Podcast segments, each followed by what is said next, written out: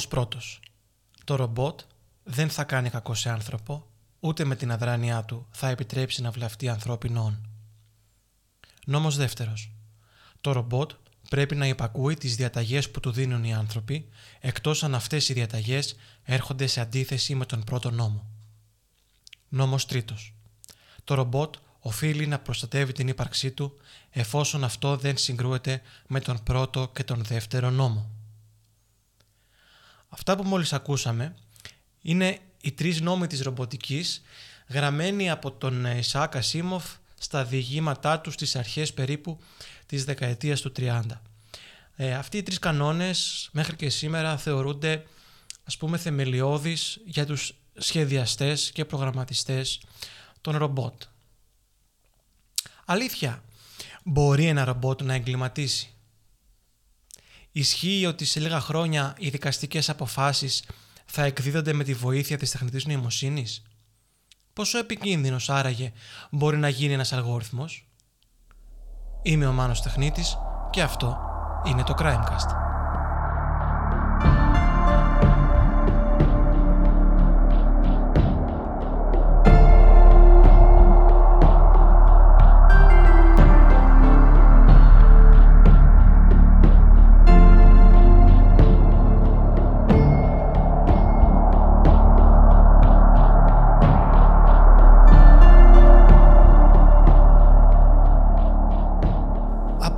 Αρχαιότητα είναι καταγεγραμμένες όλες αυτές οι απόπειρες του ανθρώπου να γίνει αυτός ο ίδιος δημιουργός χαρίζοντας ας πούμε ζωή σε άψυχα πράγματα ώστε να του μοιάζουν και στην νοημοσύνη αλλά και στην φυσιολογία. Ένας από τους πιο γνωστούς μύθους είναι ε, αυτός του Πυγμαλίωνα. Ο Πυγμαλίων λοιπόν, σύμφωνα με το μύθο, ήταν α, βασιλιάς της Κύπρου και ο οποίος κατασκεύασε ένα γυναικείο άγαλμα από ελεφαντόδοντο. Γοητευμένος από την ομορφιά του αγάλματος, το ερωτεύτηκε και παρακάλεσε την θεά Αφροδίτη να δώσει στο άγαλμα ζωή. Η θεά ικανοποίησε το αίτημά του και από την ζωογόνηση αυτή προέκυψε η Γαλάτια, την οποία ο Πυγμαλίων παντρεύτηκε και απέκτησαν ένα γιο, τον Πάφο. Ένας δεύτερος μύθος από την αρχαιότητα αφορά τον Τάλο, ίσως το αρχαιότερο καταγεγραμμένο ρομπότ στην ιστορία. Ο Τάλος όπως είναι γνωστό κατασκευάστηκε σύμφωνα με το μύθο είτε από τον Δία είτε από τον Ήφαιστο και ήταν ε, επιφορτισμένος με την προστασία της Κρήτης από τους επίδοξους εισβολείς. Την ίδια στιγμή στις αρμοδιότητες αυτές του Τάλου ήταν και η τήρηση των νόμων των πολιτών α, της Κρήτης, τους οποίους μάλιστα κουβαλούσε μόνιμα στην πλάτη του γραμμένους σε χάλκινες πλάκες. Άραγε λοιπόν πόσο μακριά είμαστε σήμερα από τον σύγχρονο Τάλο δηλαδή από ρομπότ τα οποία θα είναι επιφορτισμένα με την τήρηση της τάξης και την επιβολή του νόμου. Αυτή τη στιγμή ε, είναι όλο και περισσότερες οι ανακοινώσεις οι οποίες σχετίζονται ή αφορούν την ε, δοκιμή ρομπότ ή συστημάτων τεχνητής νοημοσύνης για την αστυνόμευση.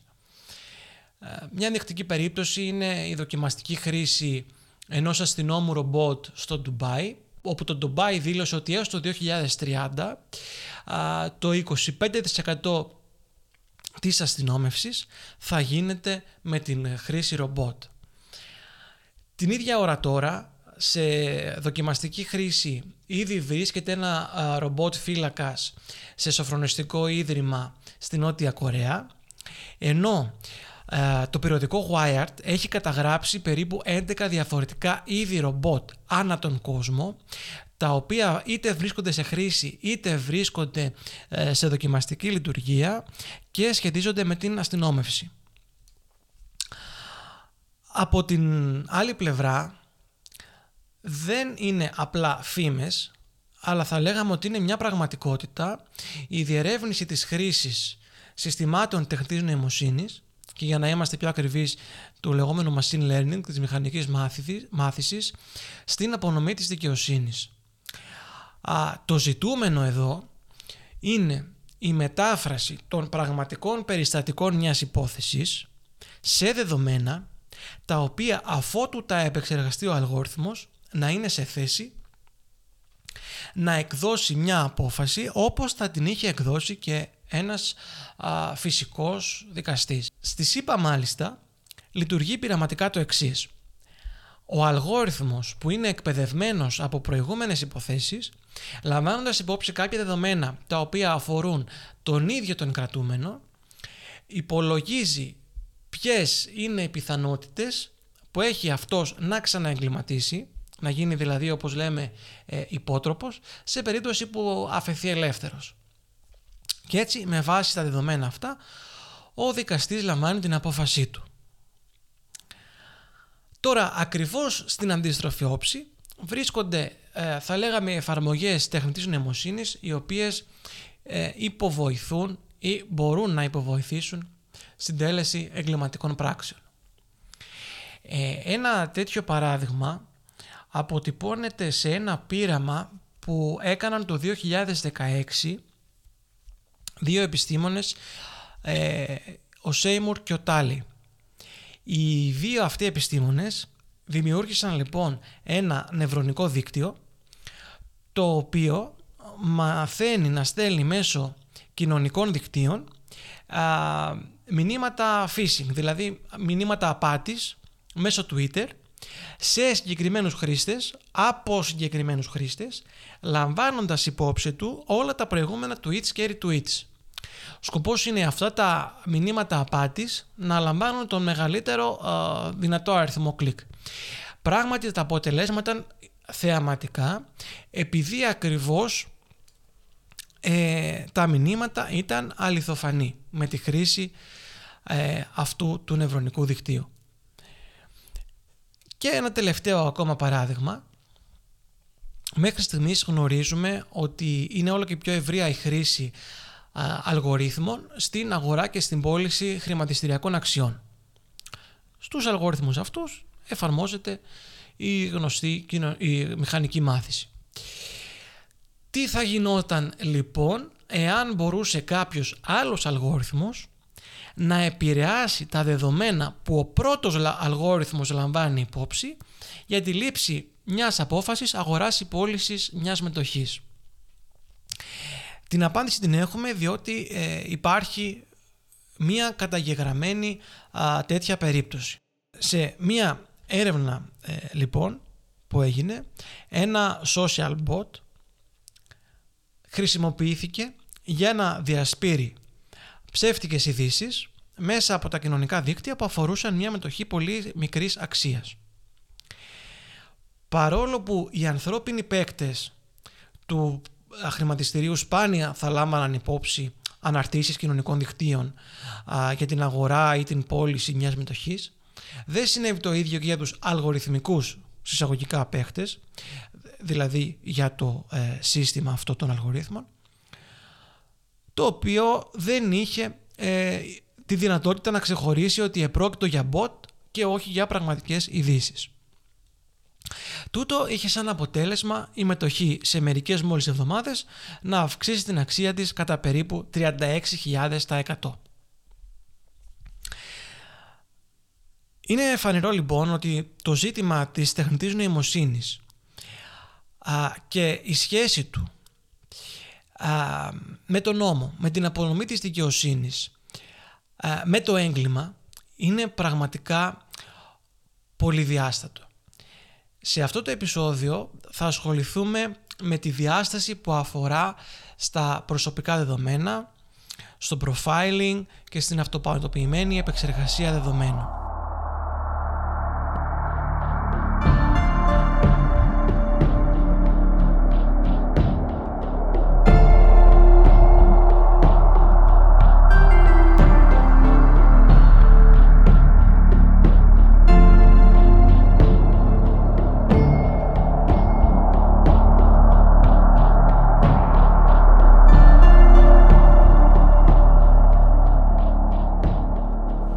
Λοιπόν μαζί μας την Ευαγγελία Ανδρουλάκη, δικηγόρο, εγκληματολόγο, υποψήφιο διδάκτορα του Τμήματος Μηχανικών Πληροφορικής και Υπολογιστών και επιστημονική ερευνήτρια στο Πανεπιστήμιο Δυτικής Αττικής για να κάνουμε μια πολύ ωραία κουβέντα ε, σχετικά με την τεχνητή νοημοσύνη και με τις προκλήσεις που αυτή θα έχει τόσο νομικές ε, όσο και ευρύτερα.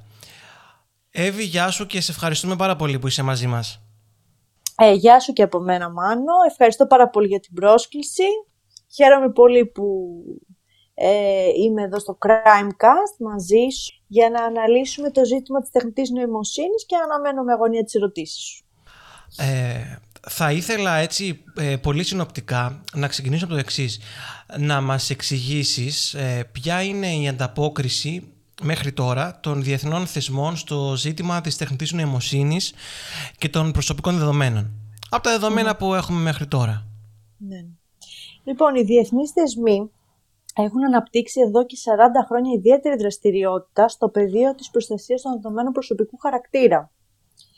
Ε, ενδεικτικά τώρα αναφέρω ένα από τα πρώτα και το τελευταίο χρονικά από τα σημαντικά αυτά κείμενα.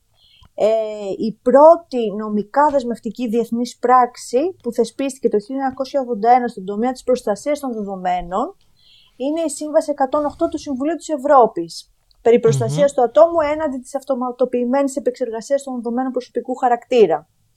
Και τώρα η τελευταία χρονικά, τελευταίο χρονικά σημαντικό κείμενο είναι ο γνωστός σε όλους μας Γενικός Κανονισμός Προσωπικών Δεδομένων, ε, GDPR, με τον οποίο καθιερώθηκε ένα ενιαίο πλαίσιο νομικής προστασίας των προσωπικών δεδομένων για όλα τα κράτη-μέλη της Ευρωπαϊκής Ένωσης. Ε, παράλληλα, τα τελευταία έτη, αντίστοιχες πρωτοβουλίες αναπτύσσονται και για το πεδίο της τεχνητής νοημοσύνης. Κάποια παραδείγματα είναι ότι το 2015 το Ερευνητικό Ίδρυμα των Ηνωμένων Εθνών για το Διαπεριφερειακό Έγκλημα και τη Δικαιοσύνη δημιούργησε ένα Ινστιτούτο για την τεχνητή νοημοσύνη και τη ρομποτική. Ε, η Διεθνής Ένωση Τηλεπικοινωνιών παρέχει μια πλατφόρμα ανταλλαγής απόψεων και πληροφόρησης αναφορικά με ζητήματα τέτοια, της τεχνητής νοημοσύνης δηλαδή. Mm-hmm. Επίσης υπάρχει υπαριθμόν 2017 κάθετος σε 288 γνωμοδότηση της Ευρωπαϊκής Οικονομικής Επιτροπής με θέμα η τεχνητή νοημοσύνη και η επίδραση που έχει στην ψηφιακή ενιαία αγορά, στην παραγωγή, στην κατανάλωση, στην απασχόληση και στην κοινωνία. Ε, στη συνέχεια έχουμε το 2018 ε, η Ευρωπαϊκή Επιτροπή για τη Δικαιοσύνη υιοθέτησε τον Ευρωπαϊκό Χάρτη Ηθικής ο οποίος θέτει ως βασικές αρχές των εφαρμογών της τεχνητή νοημοσύνης τον σεβασμό απέναντι στα θεμελιώδη δικαιώματα, τόσο κατά το σχεδιασμό και την εφαρμογή των, των τεχνικών της τεχνητής νοημοσύνης, ε, την απαγόρευση των διακρίσεων, την ποιότητα, την ασφάλεια κατά την επεξεργασία των δικαστικών αποφάσεων και δεδομένων, σίγουρα τη διαφάνεια και την ακαιρεότητα. Τέλος, το Φεβρουάριο του 2020, δημοσιεύθηκε από την Ευρωπαϊκή ε, η επίσης γνωστή Λευκή Βίβλος για την τεχνητή νοημοσύνη που αποτελεί την Ευρωπαϊκή Στρατηγική για την εξέλιξη του ψηφιακού μέλλοντος της Ευρωπαϊκής Ένωσης και έχει ως στόχο την αυστηρή νομική πλωσίωση των νέων τεχνολογιών και τον αποτελεσματικό έλεγχο των κοινοτομιών. Ε, ο συνδυασμός των δύο πεδίων δεν έχει ακόμη οριμάσει νομοθετικά παρά το γεγονός δηλαδή ότι η τεχνητή νοημοσύνη αποτελεί την αυαρχίδα, θα έλεγε κανείς, της αυτοματοποιημένης επεξεργασίας προσωπικών δεδομένων. Προς αυτή την κατεύθυνση στρέφεται και η έρευνα της διδακτορικής μου διατριβής που ανέφερε στην αρχή, που εκπονείται στο Πανεπιστήμιο Δυτικής Αττικής με επιβλέπουσα την καθηγήτρια κυρία Κλειός Γουροπούλου. Άρα λοιπόν, ε, σε αντίθεση με αυτό που ίσως κάποιοι να έχουν στο μυαλό τους, υπάρχει ε, κάποια προπαρασκευή εδώ και αρκετά έτη σε επίπεδο διεθνών φορέων ε, και θεσμών. Τόσο σε, κυρίως σε επίπεδο ψηφισμάτων, soft law που λέμε. Ε, αλλά ε, υπάρχει έτσι μια, μια, μια σοβαρή ε, τάση στο να διερευνήσουμε τα ενδεχόμενα της προκλήσεις σε νομικό επίπεδο. Και να πούμε επίσης ότι ε, από, αυτό, από τον τρόπο που έδωσες στην απάντηση καταλαβαίνω ότι σε επίπεδο προσωπικών ε, δεδομένων αυτό το, η αντιστοίχηση, να το πούμε απλά που γίνεται αυτή τη στιγμή σχετικά με την τεχνητή νοημοσύνη και τα προσωπικά δεδομένα είναι η αυτοματοποιημένη ε, επεξεργασία. Ακριβώς. Τουλάχιστον ε, στο επίπεδο που βρισκόμαστε αυτή τη στιγμη θα επανέλθω σε αυτό. Τώρα να, μιλήσαμε ήδη για την ε, νομοθεσία. Α, όμως ε, οι ίδιες οι εταιρείες που ασχολούνται με την τεχνητή νοημοσύνη, ε, με την επεξεργασία των προσωπικών δεδομένων σε επίπεδο αυτοματοποίησης όπως είπαμε, θεωρώ ότι έχουν και αυτές μια πολύ μεγάλη ευθύνη ε, ούτως ώστε ο τρόπος με τον οποίο ε, προγραμματίζουν τους αλγορίθμους τους, ε, τέλος πάντων ε, και τα συστήματα τεχνητής νοημοσύνης να γίνεται ε, έτσι ούτως ώστε να μην ε, παραβιάζονται οι θεμελιώδεις αρχές τουλάχιστον για τη συλλογή και την επεξεργασία δεδομένων. Από εκείνο το πεδίο, δηλαδή το επίπεδο κανόνων δεντολογίας σε ιδιωτικές επιχειρήσεις, σε ιδιωτικούς φορείς, τι εικόνα υπάρχει αυτή τη στιγμή; Ε, κοίταξε, το γενικό ζήτημα με τους κανόνες δεντολογίας είναι ότι αποτελούν ήπιο δίκαιο όπως είπες και εσύ, ε, ή κατά την ωραία έκφραση του, του Ρούκουνα άγουρο δίκαιο. Αυτή η έλλειψη οριμότητας ε, θεωρώ ότι πηγάζει και από το γεγονός ότι οι κανόνες διοντολογίας συνήθως υιοθετούνται στο πλαίσιο της εσωτερικής λειτουργίας εταιριών ή οργανισμών, άρα δεν είναι ετερόνομοι, δεν επιβάλλονται δηλαδή από μια ανώτερη εξουσία όπως είναι οι κανόνες δικαίου. Και επομένως ε, είναι φτιαγμένοι προκειμένου πολλές φορές να εξυπηρετούν και μια επίφαση διοντολογίας. Ωστόσο αυτό πολύ δεν σημαίνει... αυτό, ναι. Πολύ βέβαια, ναι. Ωστόσο αυτό δεν σημαίνει ότι οι κανόνες διοντολογίας δεν μπορούν να λειτουργήσουν έτσι. Το αντίθετο μάλιστα. Θεωρώ ότι είναι το νομικό όπλο το οποίο μπορεί να χρησιμοποιηθεί σε διεθνές επίπεδο ξεπερνώντας ζητήματα που γεννά διεθνώς η αρχή της εδαφικότητας των δικαίων και προκαλώντας τη συνεργασία όλων των φορέων που, ασχολούνται με τα αντικείμενα αυτά και σε νομικό και σε τεχνολογικό επίπεδο. Αυτή τη στιγμή σε επίπεδο κανόνων διοντολογίας έχουμε τη, και μια κατεύθυνση που πρέπει να δοθεί σε αυτούς. Είναι ουσιαστικά η λευκή βίβλος που έρχομαι της Ευρωπαϊκής Επιτροπής η οποία θέτει ως βασικές απαιτήσεις των εφαρμογών της τεχνητής νοημοσύνης, τη διαφάνεια, την κοινωνική και περιβαλλοντική ευημερία, την ανθρώπινη παρέμβαση και εποπτεία, την τεχνητή στιβαρότητα, ασφάλεια, πολυμορφία, απαγόρευση διακρίσεων που είναι πολύ και τη δικαιοσύνη, τη λογοδοσία, την προστασία του ιδιωτικού βίου και την ασφάλεια των δομένων. Όλα αυτά δηλαδή θα πρέπει να να υπάρχουν στους εκάστοτε κανόνες διοντολογίας που θα εφαρμόζονται στο πλαίσιο εσωτερικής λειτουργίας εταιριών, οργανισμών, όπως ήδη Να κάνω δύο επισημάνσεις, αν μου επιτρέπεις. Έχουμε δει αρκετές φορές στο παρελθόν, όταν κάποιοι κλάδοι εταιριών ε, μαζεύονται για να κάνουν έτσι έναν κώδικα διοντολογίας, αυτό μπορεί να γίνεται είτε επειδή πράγματι υπάρχει ένα ενδιαφέρον ε, για να θέσουν κάποιους βασικούς κανόνες που θεωρούν αυτοί σωστούς στον τρόπο ε, διεξαγωγής της εργασίας, γι' αυτό λέγονται και code of conduct, αλλά υπάρχει και αντίστροφη πλευρά να προσπαθήσουν να προλάβουν καταστάσεις ούτως ώστε να προτρέξουν της ε, δημιουργίας του σκληρού δικαίου, του δικαίου δηλαδή όπως το ξέρουμε, και να, γίνουν κάποιες, να ληφθούν κάποιες αποφάσεις προς το συμφέρον του. Κλείνω τώρα την ε, παρένθεση που άνοιξα και θα σε πάω πίσω λίγο στην αυτοματοποίηση για την οποία συζητήσαμε πριν λίγο. Ε, ο κανονισμός, ο GDPR όπως λέμε για τα προσωπικά δεδομένα, έχει προς τιμήν θεωρώ εγώ της Ευρωπαϊκής ε, Ένωσης και των θεσμών έχει προλάβει ε, να ασχοληθεί με την αυτοματοποιημένη επεξεργασία στα προσωπικά δεδομένα. Ε, θα θέλαμε λοιπόν να μας πεις να καταλάβουμε και να καταλάβουν και αυτοί που μας ακούνε τι σημαίνει αυτοματοποιημένη επεξεργασία και γιατί ε, παίζει τόσο πολύ ρόλο στη συζήτηση που κάνουμε. Λοιπόν, με τον όρο αυτοματοποιημένη λήψη απόφασης εννοείται ουσιαστικά κατά βάση μαζική συλλογή δεδομένων μεγάλης κλίμακας από διαφορετικές πηγές, η επεξεργασία των δεδομένων αυτών από σειρές αλγορίθμων στη συνέχεια και τέλος η εξαγωγή ενός συμπεράσματος εν είδη αυτοματοποιημένης απόφασης για το υποκείμενο των δεδομένων και κυρίως αντί του υποκειμένου των δεδομένων. Δηλαδή, οι αποφάσεις αυτές, οι, αυτοπα... οι αυτοματοποιημένες, είναι αποφάσεις οι οποίες λαμβάνονται με τη χρήση δεδομένων προσωπικού χαρακτήρα που υποβάλλονται σε επεξεργασία αποκλειστικά με αυτόματα μέσα και χωρίς ανθρώπινη παρέμβαση. Οι εν λόγω αποφάσεις είναι πιθανό να έχουν σημαντικό αντίκτυπο στη ζωή των προσώπων, επειδή σχετίζονται για παράδειγμα με την πιστοληπτική τους ικανότητα, τις ηλεκτρονικές προσλήψεις, τις επιδόσεις τους στην εργασία, την ανάλυση συμπεριφοράς ή αξιοπιστίας.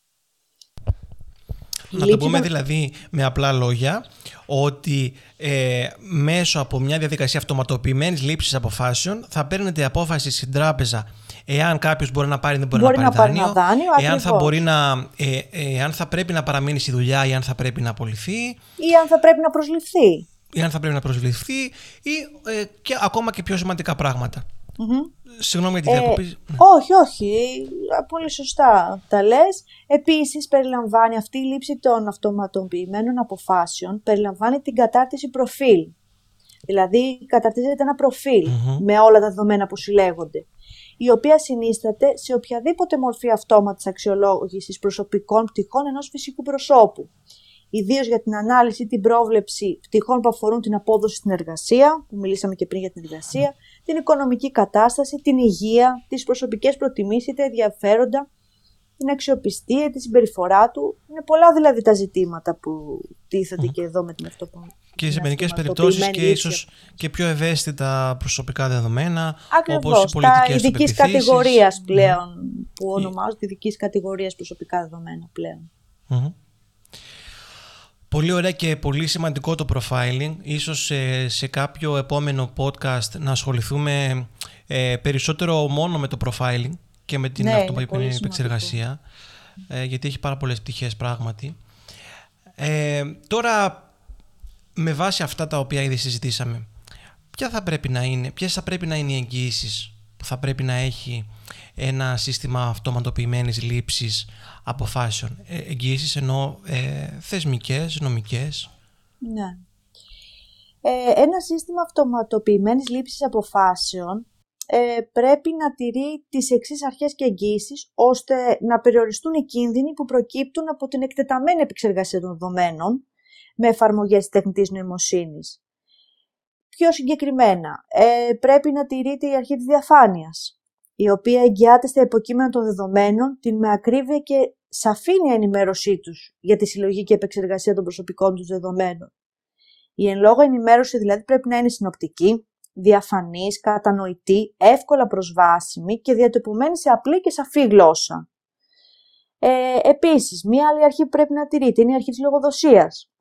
Οι υπεύθυνοι δηλαδή της επεξεργασίας ή αυτοί που εκτελούν την επεξεργασία, είτε είναι οργανισμοί, φορείς, επιχειρήσεις, που συλλέγουν και επεξεργάζονται προσωπικά δεδομένα, οφείλουν να διαμορφώνουν τις διαδικασίες και τα τεχνικά και οργανωτικά συστήματά τους κατά τέτοιο τρόπο, ώστε να μπορούν να αποδεικνύουν ανα πάσα στιγμή τόσο ενώπιον των υποπτικών αρχών όσο και των δικαστηρίων ότι είναι πλήρως συμμορφωμένοι με όσο προβλέπει ο κανονισμός. Κάποιες άλλες εγγύσει είναι το δικαίωμα του, του υποκειμένου να λάβει αιτιολόγηση της απόφασης που ελήφθη στο πλαίσιο της εν λόγω διαδικασίας, καθώς και το δικαίωμα της αμφισβήτησης της απόφασης Οπότε όλα αυτά είναι βασικές εγγύσει και αρχές που θα πρέπει να τηρούνται στο, στο σύστημα αυτό της αυτοματοποιημένης λήψης αποφάσεων. Βέβαια το ένα ζητούμενο ε, είναι πώς τα επόμενα χρόνια θα δούμε την, την αυτοματοποιημένη λήψη αποφάσεων ε, από νομικά πρόσωπα δημοσίου δικαίου ή από δημόσιους φορείς. Διότι μέχρι στιγμής έχει δοθεί και σωστά έχει δοθεί ιδιαίτερη έμφαση στις ε, ιδιωτικές εταιρείες και το πώς εφαρμόζουν τον κανονισμό. Όμως υπάρχει και σχετική νομοθεσία για, τα, για τους δημόσιους φορείς, Όμως ε, θεωρώ ότι θα μας απασχολήσει τουλάχιστον για μας στην εγκληματολογία και στο ποινικό δίκαιο ε, αρκετά περισσότερο στο, στο μέλλον εκείνος ο τομέας. Τώρα, μιας και είπες για την αρχή της διαφάνειας, θα πιαστώ από αυτό ε, και θα σου κάνω την εξάρτητη παραβολή. Εμείς πράγματι ζητούμε και απαιτούμε και ο νόμος απαιτεί να υπάρχει αυτή η διαφάνεια και το υποκείμενο των δεδομένων, δηλαδή αυτός του οποίου τα δεδομένα επεξεργάζεται το σύστημα, να υπάρχει αυτή η διαφάνεια να ξέρει ε, ποια στοιχεία ε, λαμβάνονται υπόψη, ποια δεδομένα μάλλον λαμβάνονται υπόψη, πώς γίνεται η λήψη αποφάσεων κτλ. Από την άλλη πλευρά όμως έρχεται η εταιρεία που έχει κατασκευάσει τους αλγόριθμους ή το σύστημα τεχνητής νοημοσύνης όπως θέλεις πες το και λέει ότι ξέρεις εγώ δεν θέλω να σου πω με ποιον ακριβώς τρόπο επεξεργάζομαι τα δεδομένα και με ποια διαδικασία διότι αυτό αποτελεί για μένα ένα εμπορικό μυστικό και εγώ δεν θέλω να το διαθέσω ε, έτσι εύκολα ε, ούτε σε σένα, ούτε σε μια δικαστική διαδικασία, ούτε σε κανέναν. Και φυσικά αν σκεφτούμε και το τι ισχύ μπορεί να έχει ε, μια τέτοια εταιρεία, είναι ακόμα πιο δύσκολο να την κάνεις να, ε, να κοινοποιήσει τον τρόπο με τον οποίο ε, γίνεται αυτή η επεξεργασία. Και αυτό, ε, για να κλείσω, είναι το γνωστό πρόβλημα του μαύρου κουτιού. Ποιες είναι οι δικές σου σκέψεις πάνω σε αυτό το, το πρόβλημα, πάνω σε αυτή τη σύγκρουση συμφερόντων; Πώς θεωρείς ότι αυτό μπορούσε, θα μπορούσε να λυθεί ή αν έχουν ληφθεί ήδη κάποια μέτρα;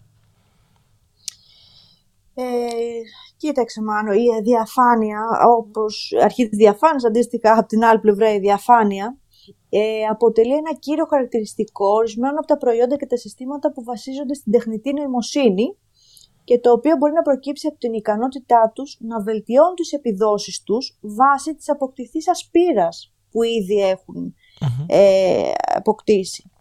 Ανάλογα με τη μεθοδολογική προσέγγιση, τα προϊόντα και τα συστήματα αυτά μπορούν να χαρακτηρίζονται από διάφορους βαθμούς αδιαφάνειας. Δηλαδή, άλλα μεγαλύτερο να υπάρχει σε άλλα συστήματα μεγαλύτερος βαθμός αδιαφάνειας, σε άλλα λιγότερο. Αυτό μπορεί να οδηγήσει σε διαδικασία λήψης αποφάσεων του συστήματος, η οποία είναι δύσκολο να ιχνηλατηθεί. Αυτό είναι δηλαδή το black box effect, το φαινόμενο του μαύρου κουτιού που, που ανέφερες. Οι άνθρωποι ενδέχεται να μην χρειάζεται βέβαια να κατανοούν κάθε βήμα της διαδικασίας λήψης αποφάσεων. Αλλά καθώς οι αλγόριθμοι της τεχνητής νοημοσύνης εξελίσσονται περισσότερο και χρησιμοποιούνται σε ζωτική σημασία τομείς, είναι καθοριστικό να μπορούν οι άνθρωποι να κατανοήσουν πώς έχουν ληφθεί αυτές οι αλγοριθμικές αποφάσεις του συστήματος. Αυτό θα ήταν ιδιαίτερα σημαντικό για τον εκ των υστέρων μηχανισμό επιβολής, ε, δεδομένου ότι θα παράσχει στις αρχές επιβολής του νόμου τη δυνατότητα να εχνηλιατήσουν την ευθύνη που τυχόν απορρέει από συμπεριφορές και επιλογές των συστημάτων τεχνητής νοημοσύνης. Δηλαδή θα πρέπει πάντα να είναι δυνατό να παρουσιαστεί το σκεπτικό πίσω από κάθε απόφαση που λαμβάνεται με τη βοήθεια της τεχνητής νοημοσύνης και η οποία μπορεί να έχει σημαντικό αντίκτυπο στη ζωή ενός ή περισσότερων ανθρώπων. Πρέπει πάντα να προσφέρει τη δυνατότητα της παρουσίασης των υπολογισμών του συστήματος τεχνητής νοημοσύνης σε μορφή κατανοητή από τον άνθρωπο και τα προηγμένα ρομπότ πρέπει να είναι εξοπλισμένα με ένα μαύρο κουτί, το οποίο θα καταγράφει στοιχεία για κάθε λειτουργία που εκτελείται από το ρομπότ, συμπεριλαμβανομένων των λογικών σταδίων που συνέβαλαν στη λήψη των αποφάσεών του. Αυτό το πρόβλημα, η αρχή της διαφάνειας δηλαδή από τη μία και το μαύρο κουτί από την άλλη, θα μπορούσε να λυθεί με έναν κώδικα διοντολογίας, ο οποίος θα, ο οποίος θα προβλέπει λογοδοσία των υπευθύνων επεξεργασίας σε περίπτωση προσβολής των δεδομένων προσωπικού χαρακτήρα. Και φυσικά ο κώδικας αυτός θα πρέπει να βασίζεται στις αρχές της ανθρώπινης αξιοπρέπειας, της ισότητας, της δικαιοσύνης, της απαγόρευσης των διακρίσεων, στη συνειδητή συγκατάθεση των υποκειμένων, στην προστασία της ιδιωτικής ζωής και των δεδομένων, καθώς και σε άλλες βασικές αρχές και αξίες του νησιακού δικαίου. Όπως ήδη είπαμε και αναφέραμε, ένα, πρώτος, ένα, ένα πρώτο νομοθετικό κείμενο ευρωπαϊκό είναι η Λευκή Βίβλος που περιέχει ε, κανόνες δεοντολογίας, πώς πρέπει να κινηθεί δηλαδή ο, ο, ο εκάστοτε κώδικας που θα δημιουργηθεί ε, για, τα, για τις περιπτώσεις αυτές τεχνητής νοημοσύνης. Ε, ναι, και να πούμε ότι αυτό θα έχει, δηλαδή το άνοιγμα του μαύρου κουτιού και πώς θα γίνει αυτό, ε, θα έχει όπως είπες ήδη ε, μεγάλη σημασία ειδικά σε περιπτώσεις που θα έχει συμβεί ε, κάποια έτσι, παράνομη ενέργεια ενδεχομένως όταν θα εξετάζουν μια περίπτωση αδικοπραξίας. Ναι. Και μια έτσι τελευταία μικρή ε, τοποθέτηση θα το έλεγα. Όταν που λες, ε, γιατί όπως ξέρεις και εγώ ασχολούμαι με το ίδιο θέμα από άλλη οπτική από την αντικλιματική πολιτική, όταν με ρωτάνε για ποιο λόγο βρε να ασχολείσαι με αυτό; Ε, δεν είναι πολύ νωρίς για να ασχολείσαι με αυτά τα πράγματα. απαντάω ότι αυτή τη στιγμή εγώ και εσύ και όποιος άλλος ασχολείται με τέτοια ζητήματα είναι σαν να είμαστε ας πούμε στην εποχή πριν να έχουν βγει τα μάξια όταν είναι ακόμα οι εποχές του ατμού και εμείς ναι. κάνουμε για, το, για τα τροχαία. Εμείς συζητάμε το πώς θα γίνει ένα τροχαίο ατύχημα για παράδειγμα και ποιος θα φταίει, και ποιος θα φταίει στο τροχαίο ατύχημα. Ναι. Προφανώς και αυτή τη στιγμή υπάρχουν πάρα πολλά ανεξερεύνητα νερά, τέρα που λένε. Αλλά σίγουρα στο μέλλον θα τα συναντούμε πάρα πάρα πάρα πολύ συχνά. Ε, και πιστεύω ότι μεγάλη σημασία θα έχει αυτό το δίκαιο της, δικαιο... της αδικοπραξίας των αλγορίθμων. Και πάνω σε αυτό ε, καταλήγω στην τοποθέτηση που θα ήθελα να κάνεις. Δεν θεωρείς ότι ο δικαστής του μέλλοντος, δηλαδή των επόμενων ετών, θα πρέπει να είναι ίσως περισσότερο συμφιλιωμένος με τεχνικούς όρους, με, να, να έχει έτσι μια καλύτερη κατάρτιση αναφορικά με το λογισμικό, με το πώς δουλεύουν οι αλγόριθμοι, ε, έστω να έχει μια βασικότερη εικόνα αποκωδικοποίηση των ζητημάτων. Αυτό σίγουρα χρειάζεται. Εννοείται γιατί, για να μπορέσεις να αξιολογήσεις την κάθε υπόθεση και να βγάλει την απόφαση. Ε, σίγουρα θα πρέπει. Ήδη οι δικαστές πιστεύουν, εντάξει, νεότεροι, έχουν παλιά δικαστές, όπως και οι δικηγόροι, για παράδειγμα νομολογία έβρισκαν μόνο από τα βιβλία. Ε, πλέον δεν νομίζω ότι υπάρχει δικηγόρος που βρίσκει νομολογία από τα βιβλία. Είναι όλα στο ίντερνετ και στις βάσεις δεδομένων που ε, κάνεις αναζήτηση και βρίσκεις πάρα πολλές αποφάσεις για όποιο ζήτημα θέλεις. Αντίστοιχα και οι δικαστές θα πρέπει να, να εξελιχθούν ε, και να προχωρήσουν ακόμα περισσότερο. Τώρα τίθεται βέβαια και το ζήτημα στο τι γίνεται όταν τις δικαστικές αποφάσεις τις βγάζουν μηχανές. Έτσι. Ε, βγάζουν συστήματα τεχνητής νοημοσύνης. Αυτό είναι ακόμα σε δεύτερο στάδιο, σε ακόμα επόμενο στάδιο. Εύη, να σε ευχαριστήσω πάρα πάρα, πάρα πολύ που ήσουν μαζί μας. Ήταν εξαιρετικά ενδιαφέρουσα εξαιρετικά ενδιαφέρουσα η συζήτηση. Βέβαια, τι να πρωτοπείς για αυτά τα θέματα, να πεις τα δεδομένα, να πεις για, τον, για τους αλγόριθμους και το πώς αυτοί θα εφαρμόζονται στην έκδοση δικαστικών αποφάσεων, να πεις για το profiling, δεν ξέρεις τι να πρωτοπείς. Ε, γι' αυτό ναι, ε, θεωρώ ότι επιβάλλεται να κανονίσουμε και ένα δεύτερο κάποια στιγμή για να πούμε και άλλα έτσι πολύ ενδιαφέροντα πράγματα. Σε ευχαριστώ και πάλι. Και εγώ ευχαριστώ. Καλή συνέχεια. Επίσης. Να ευχαριστήσουμε λοιπόν ε, την Εύη Ανδρουλάκη που ήταν μαζί μας και είχαμε αυτήν την πάρα πολύ ενδιαφέρουσα κουβέντα. Αυτά για αυτό το επεισόδιο. Ε, μπείτε στο crimetimes.gr για να διαβάσετε το άρθρο της Εύης Ανδρουλάκης σχετικά με την τεχνητή νοημοσύνη και τα προσωπικά δεδομένα. Κάντε subscribe στο podcast, μοιράστε το επεισόδιο με τους φίλους α, ούτως ώστε και εκείνοι να προβληματιστούν και να μάθουν λίγα παραπάνω πράγματα για τις τεχνολογίες που έρχονται ε, και τι θα περιμένουμε να δούμε και σε επίπεδο νομοθεσίας. Κάντε like ε, στη σελίδα του Crime Times στο Facebook ε, και στη σελίδα του Κέντρου Μελέτης του Εγκλήματος και μέχρι την άλλη φορά να είστε καλά Είμαι ο Μάνος Τεχνίτης και αυτό ήταν το Crimecast.